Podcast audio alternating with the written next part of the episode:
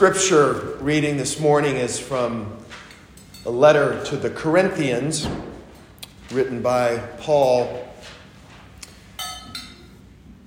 And it, it, it makes some assumptions, and I think it's important just to get clear about what those assumptions are. The assumptions being very simply that each and every one of you are vital to the community of faith that each and every one of you has been uniquely configured and, in some ways, uniquely gifted. And that what you bring makes this stronger. This only works if you bring your unique gifts and talents. So listen to these words in that context. Just as a body, though one, has many parts, but all its many parts form one body. And so it is with Christ. For we were all baptized by one Spirit so as to form one body whether Jews or Gentiles, slave or free. And we were all given the one Spirit to drink. Even so, the body is not made up of one part, it's made up of many parts.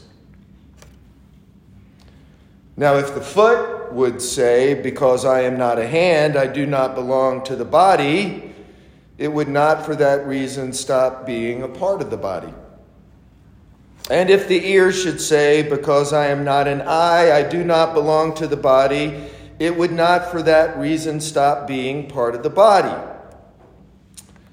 If the whole body were an eye, where would the sense of hearing be? If the whole body were an ear, where would the sense of smell be? But in fact, God has placed the parts in the body, every one of them, just as He wanted them to be. If they were all one part, where would the body be? As it is, there are many parts in one body. Are we all teachers here? No. Are we all miracle workers here? Nope. Do all have gifts of healing? No. Do all speak in tongues? No. Do all interpret? No. Now eagerly desire the greater gifts. The eye cannot say to the hand, I don't need you. And the head cannot say to the feet, I don't need you. On the contrary, those parts of the body that seem to be weaker are indispensable. And the parts that we think are less honorable, we treat with special honor. And the parts that are unpresentable are treated with special modesty, while our presentable parts need no special treatment. God has put the body together, giving greater honor to the parts that lacked it so that there should be no division in the body, but that its parts should have equal concern for each other. And if one part suffers, every part suffers. And if one part is honored, every part rejoices. Now you are the body of Christ and each one of you is a part of it. And God has placed in the church, first of all, apostles and prophets, and third, teachers, then miracles, then gifts of healing, of helping, of guidance, of different kinds of interpretation. Are all apostles? Are all prophets? No, but all part of the body of Christ. May God bless the reading and the hearing of those words.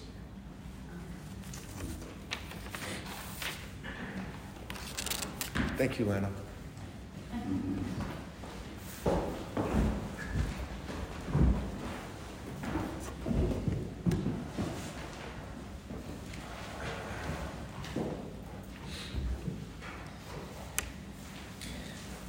Many of you know, my day job is working as the director of spiritual care at Silver Hill, just down the road. Part of my work involves teaching weekly spirituality classes to every patient in the hospital. These classes are required. Every patient must attend. I don't teach about belief. Rather, I teach patients about the core of the human spiritual experience that they already have inside them. I use prompts, pictures, and games to point them to meaning and purpose and the deepest parts of their own life's journey. And when they can access this, it provides them with hope, peace, and joy as they embark on healing. This week's group was called A Spirituality of Your Own. I run the group by distributing spirituality cards. They're a deck of cards um, to each patient. These cards have prompt questions that anyone can answer. One of the cards asks, Where have you felt deeply connected to a group of people you have never met? One of my patients a black woman in her early 60s and the child of a Baptist minister, recalled the time she took her first trip outside the United States with her father to attend the Baptist World Conference in Stockholm, Sweden in the mid 1970s. She flew overnight. She went through customs. She saw food she had never seen in her life and sounds and languages she had never heard. She checked into her hotel changed into her best dressed, and walked with her father to the conference. Once they arrived at the conference hall, she was enraptured in awe and bewilderment at being in this very different place, in a very different culture. And as she's walking toward the first plenary session, she heard the faint echoes of a favorite Baptist hymn, Leaning on the Everlasting Arms, which we just sang and she walked down the hall toward the plenary session. She heard the chorus growing louder as she walked toward it. She was kind of skipping, and she said she felt some anxiety and heightened awareness peel away as she walked closer to this familiar hymn in English that she had sang all along. Yet when her father opened the door to the plenary session and to the full volume of voices, she stopped in her tracks. She was in shock. She was staring at a room full of blonde hair and blue eyes. she had never been in a room like this. She grabbed her dad's hand tightly and whispered to her father, Daddy, I thought we were going to a Baptist conference.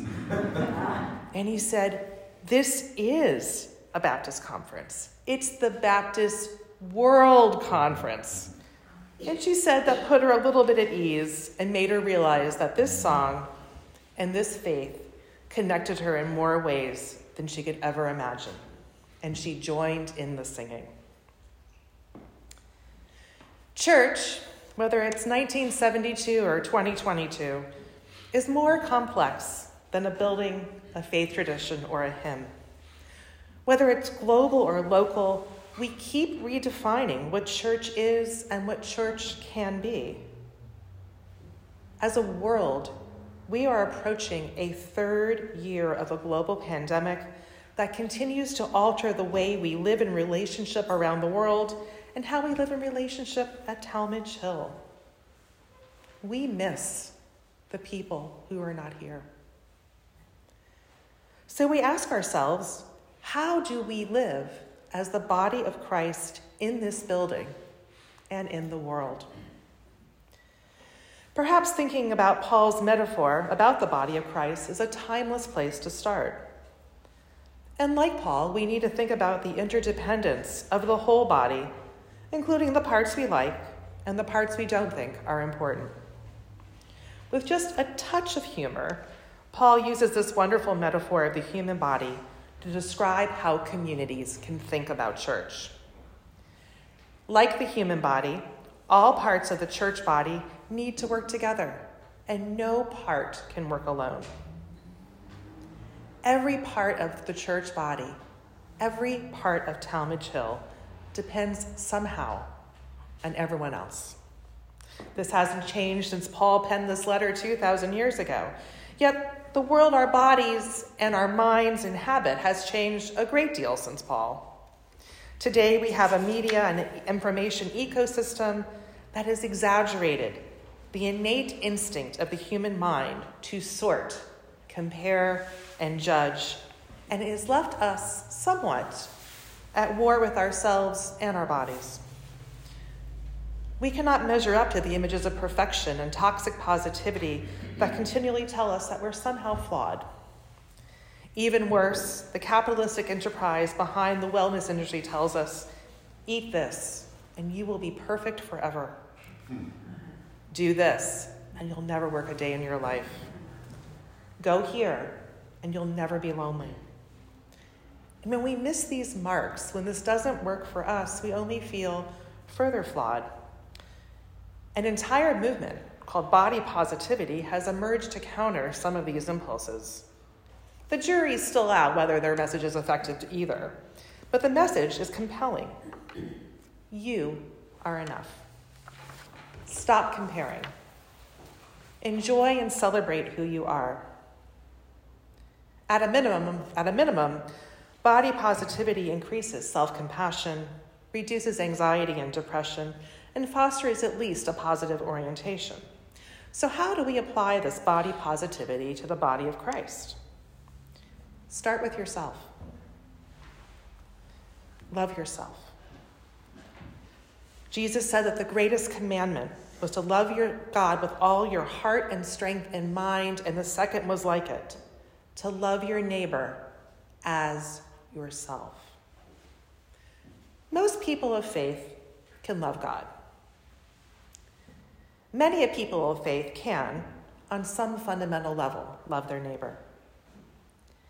Yet so many people cannot love themselves, and that is the true core of the Spirit.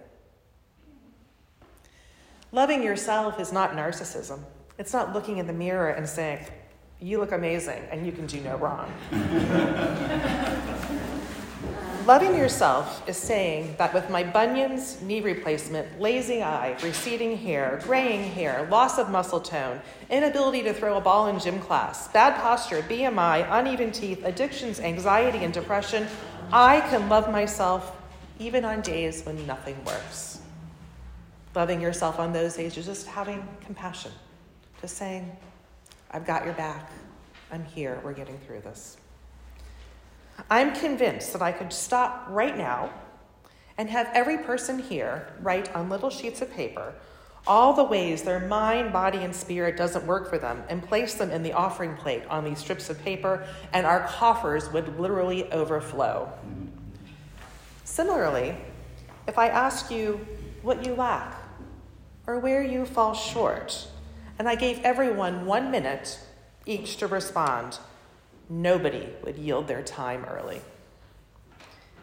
And I want you right now to take a minute and to see all those things that prevent you from loving the beautiful human soul that is beneath all those things you think you lack.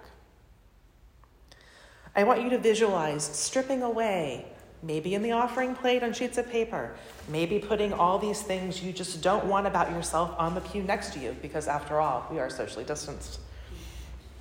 And I want you to see yourself just giving that up and seeing what you have excavated, what is there, and how wonderful that is. See how much lighter you feel. See that amazing soul that, has ex- that you have excavated that has infinite worth And that loving presence, that beating heart, inhabits your wonderfully imperfect body. Imagine having compassion for yourself, not guilt or shame about something on the outside. That is loving yourself, and that's where we begin to love our neighbors. Accept all of this without insecurity, without awkwardness, of think of what you could do with your soul. It's like safety on an airplane. We have to adjust our mask before we can help others. We have to love ourselves before we can love our neighbors. And here, at this intersection of Talmadge Hill Road and Hollow Tree Road, I want to believe that we can celebrate being the body of Christ. I want to believe that in this room and in our wider Talmadge Hill family, with all that we bring and all that we have in here, we can witness to others, both inside and outside, what it means to have faith. The nuances of what we bring here on any given Sunday at 10 a.m. changes for every single person in this room. Some weeks we bring all of our presence and all of our God given gifts. Some weeks we bring a shell of a body and a weak spirit. And when we do, we unconsciously rely on the other people in these pews to believe the things that we maybe can't believe today and to hold us up with their soul and their presence. So try to recall the days that you came here or elsewhere and brought so much faith that you radiated the light of Christ.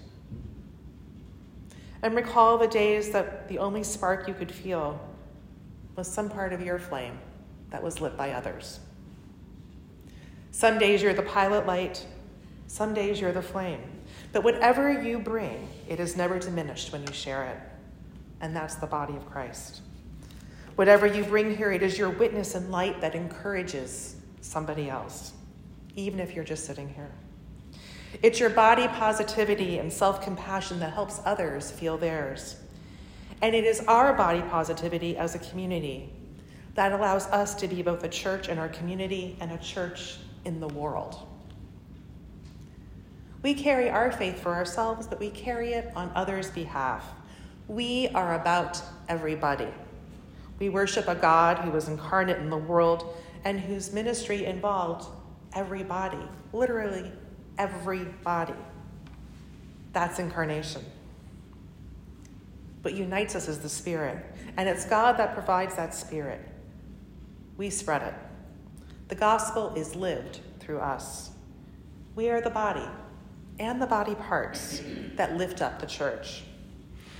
We take what God has given us in our daily life and see it in a way that God has called us to use it. What would it be like to create a culture of call at Talmadge Hill and cultivate a community that encourages our individual calls? You have the gifts and graces already inside you. How do you grow them in the church? It's just not that you're a CPA and you want to be in the finance committee, or you have a good voice and you want to sing in the choir. As a church, we develop souls, we develop faith. We are more than all of this, and together and individually, we have infinite value.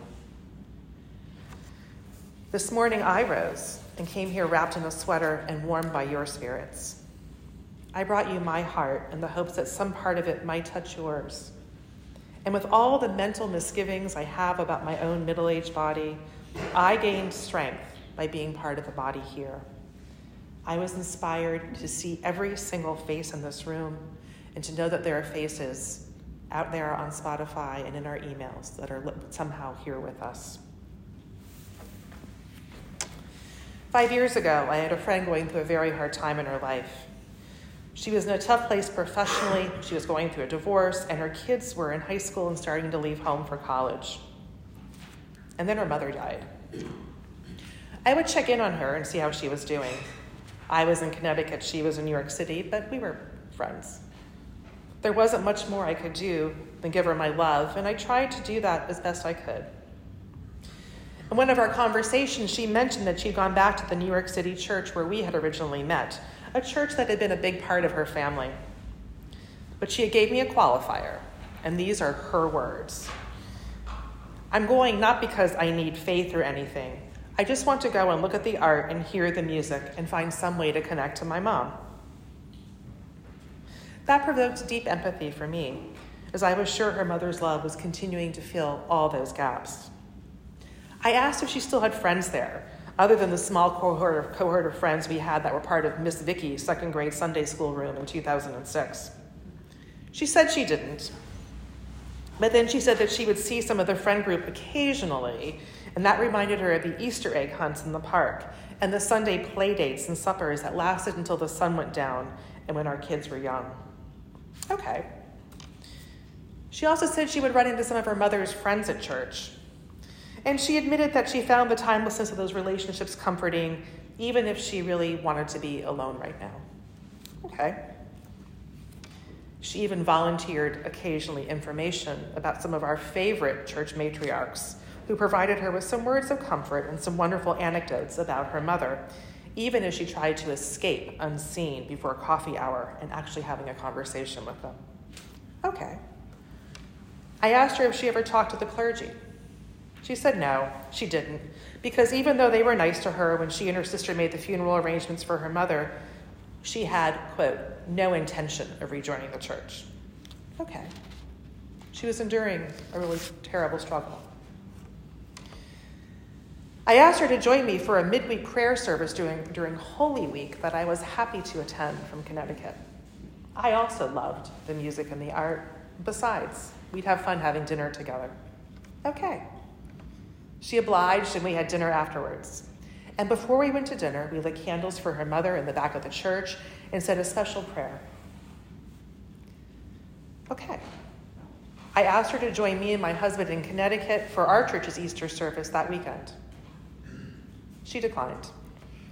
But she said that she would likely go to Easter Church in New York City, you know, just to hear the music. Okay. I checked in with her a few weeks later, asked her about how the divorce was going, heard the requisite um, divorce stories, and I asked her about Easter. She gave me some delightful tales about the names I nearly forgot, people she saw on that day that we hadn't seen in a long time, she mentioned this young new youth director that looked like they were still in high school and who corralled the Sunday school into Easter worship with love, even as their candy and plastic eggs spilled all over the place. Okay. And she said the music was beautiful, and that with raspy voice and all, she sang those familiar tunes. And that's the body of Christ. Amen. Amen.